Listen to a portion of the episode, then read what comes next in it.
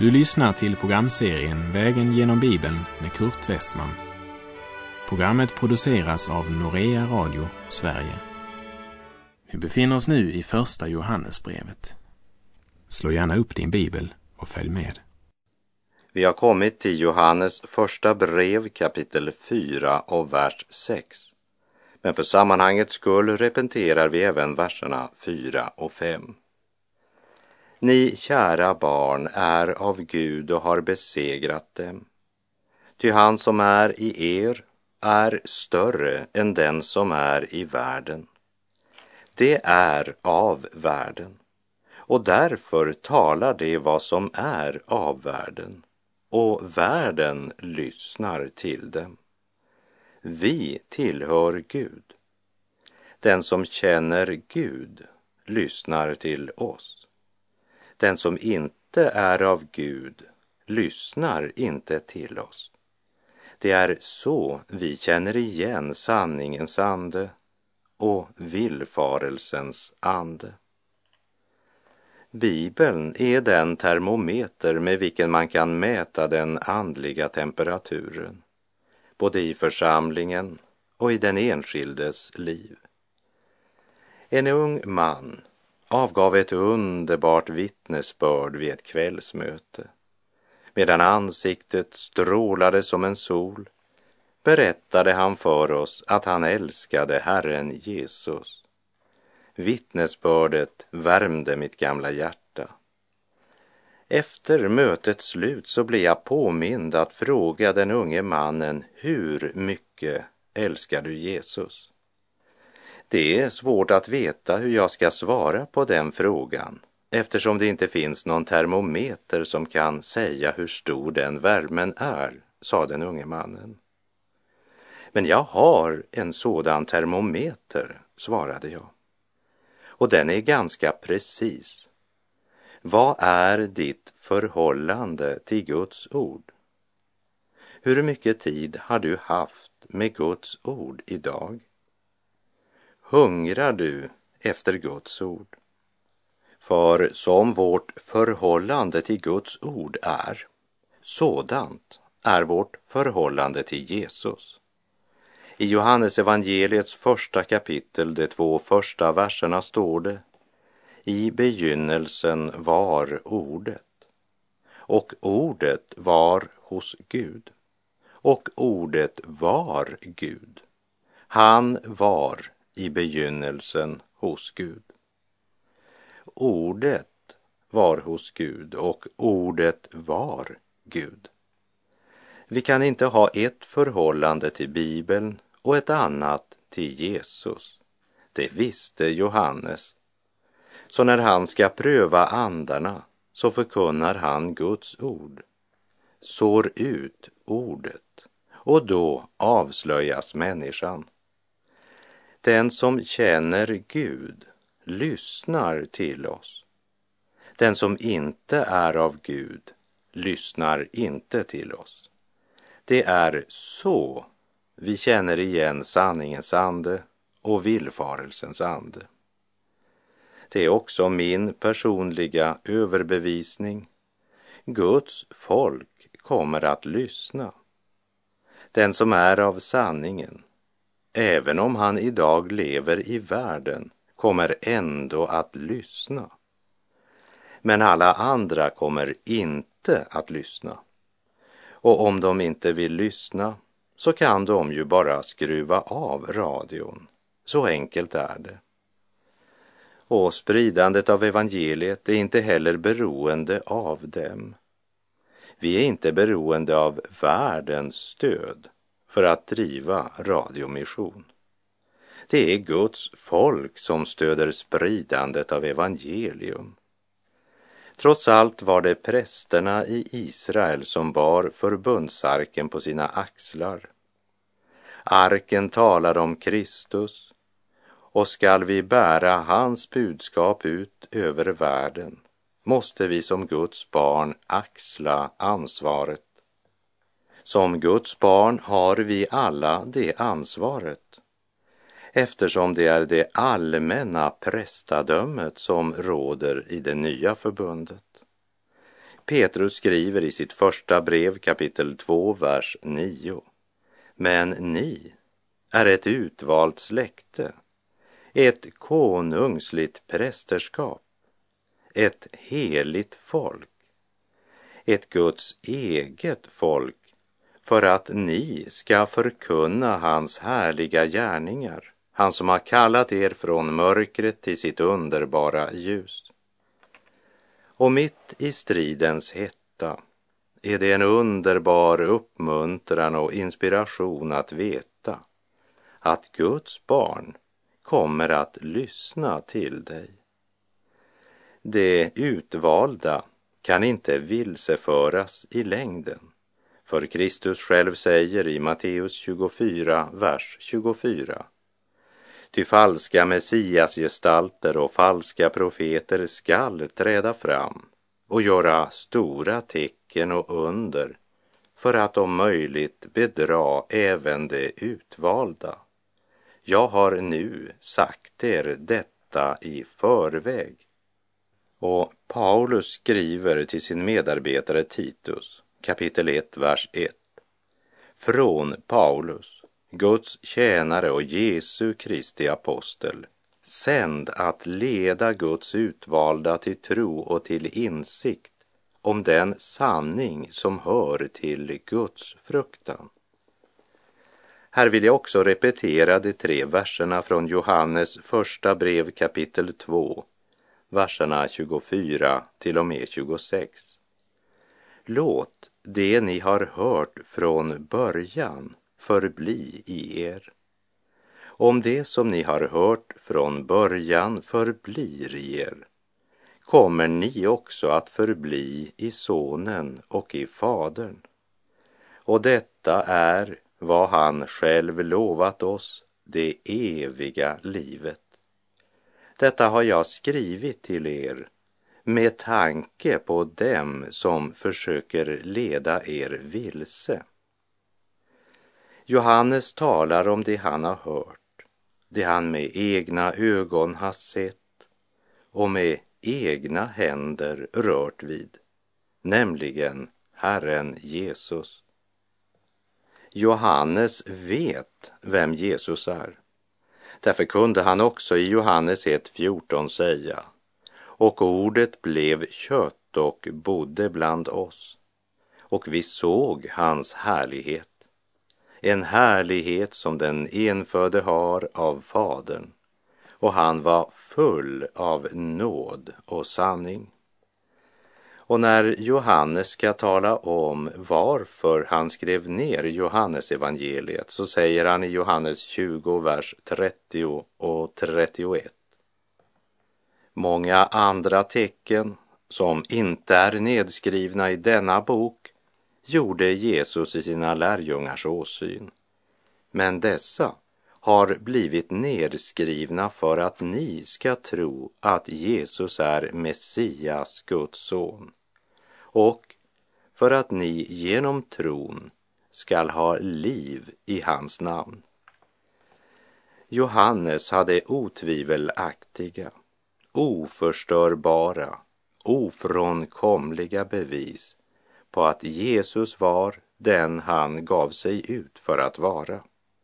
Det visste Johannes och det är något vi behöver ha klart för oss också idag. Och Johannes har genom sitt brev påmint oss om att den gyllene regel för att gripa en andlig verklighet, det är inte genom intellektuell strävan, men genom att vara lydig. Du minns bland annat från Johannes första brev kapitel 2, vers 4 och 5. Den som säger, jag känner honom och inte håller fast vid hans bud, han är en lögnare och sanningen finns inte i honom. Men hos den som håller fast vid hans ord har Guds kärlek verkligen nått sitt mål. Så vet vi att vi är i honom.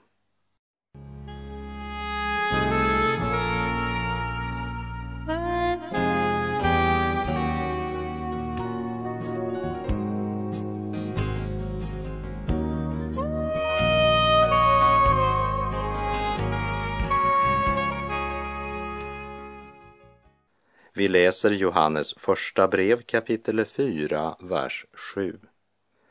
Mina älskade, låt oss älska varandra, ty kärleken är av Gud. Och var och en som älskar är född av Gud och känner Gud. Än en gång återvänder Johannes till temat kärlek.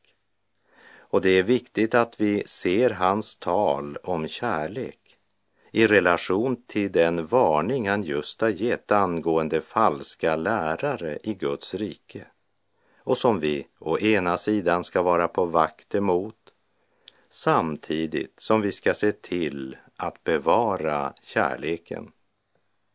Paulus säger att vi ska inte längre vara barn som kastas hit och dit av vågorna och som förs bort av varje vindkast till läran när människorna bedriver sitt falska spel och i sin list förleder till villfarelse.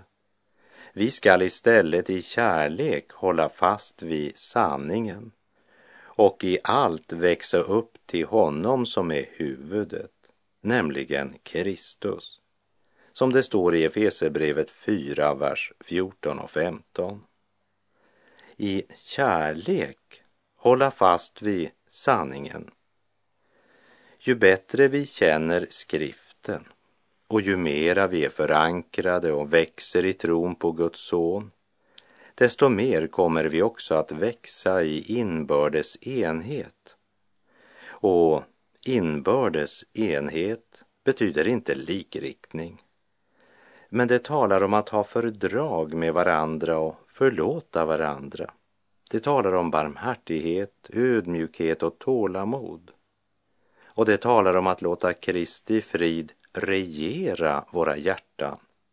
Och det talar om att vi inte ska vara partiska. Kristus utrustade olika lemmar i församlingskroppen med olika nådegåvor och tjänster för att de troende skulle utvecklas från andliga spädbarn till full mognad i Kristus. Då kastas vi inte längre hit och dit av varje vindkast. Och det är viktigt i en tid som överflödar av människor som bedriver sitt falska spel och i sin list förleder till villfarelse. Agape, den gudomliga, fullkomliga kärleken, den är inte sentimental. Det handlar om något mera än ett känslosvall eller en klapp på axeln eller att visa ett brett leende. Sann kärlek ger sig helt konkreta utslag i allt det som möter oss i vardagen. Johannes påminner oss om hur nödvändigt det är att älska sina trossyskon, ja, också älska sina fiender därför att kärleken kommer från Gud. Johannes talar om den osjälviska, självuppoffrande kärleken. Kärleken som är tålmodig och god. Som inte är stridslysten, inte skrytsam och inte uppblåst. Inte heller utmanande. Kärleken som inte finner någon glädje i orätten men som gläds över sanningen och gläds med sanningen. En broder sa följande. Det står ju i Johannes första brev 4.7. Mina kära, låt oss älska varandra, ty kärleken kommer från Gud. När jag var ung student så använde jag den versen när jag skulle uppvakta en flicka. Jag sa min kära, Låt oss älska varandra, ty kärleken kommer från Gud. Men den kärlek jag tänkte på var inte den kärlek Johannes talar om i Johannes första brev kapitel 4. Det kan jag försäkra dig om. Så jag både misstolkade och missbrukade det bibelstället, sa den här mannen. Och jag måste erkänna, säger han, att eh, jag hade inte speciellt ädla motiv vid det tillfället. Johannes talar om den omsorg som ska känneteckna alla lemmar på Kristi kropp och som ska praktiseras i vår vardag. Och den kärleken kan vi inte producera själva. Den måste vi först ta emot av honom som är kärlekens källa, den evige Gud. Gud är den enda källan till den osjälviska, självutgivande kärleken som i vårt nya testamente beskrivs med ordet agape. Och av detta så drar Johannes den logiska konsekvensen att den som älskar sina bröder och sina systrar med den kärleken, han är född av Gud och känner Gud. Och omvänt, den som inte har någon kärlek till sina trossyskon känner inte Gud. Vi läser Johannes första brev kapitel 4, vers 8. Men den som inte älskar känner inte Gud eftersom Gud är kärlek. Johannes frågar inte om du älskar dina barn eller släktingar, men han frågar, älskar du andra troende? Andra Guds barn, även om de inte tillhör just din församling. Någon säger, ja, jag kan älska några av dem. Och det är ju en god början. Visst finns det troende som helt enkelt är otrevliga.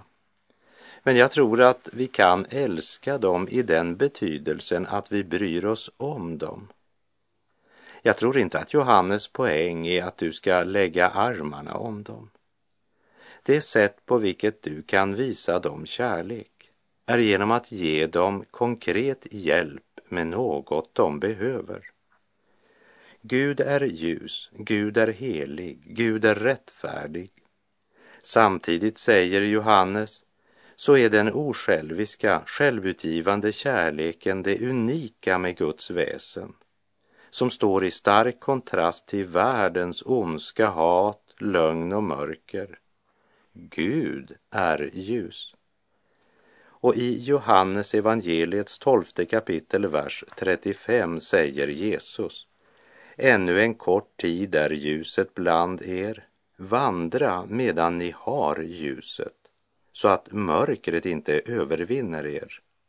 Den som vandrar i mörkret vet inte vart han går.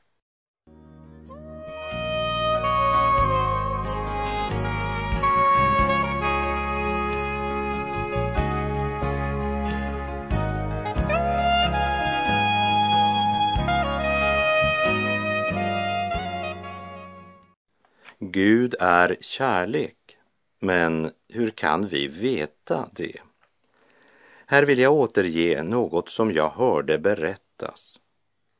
För många år sedan var det en dam som var så stolt över att hon tillhörde den intellektuella eliten som sa till mig.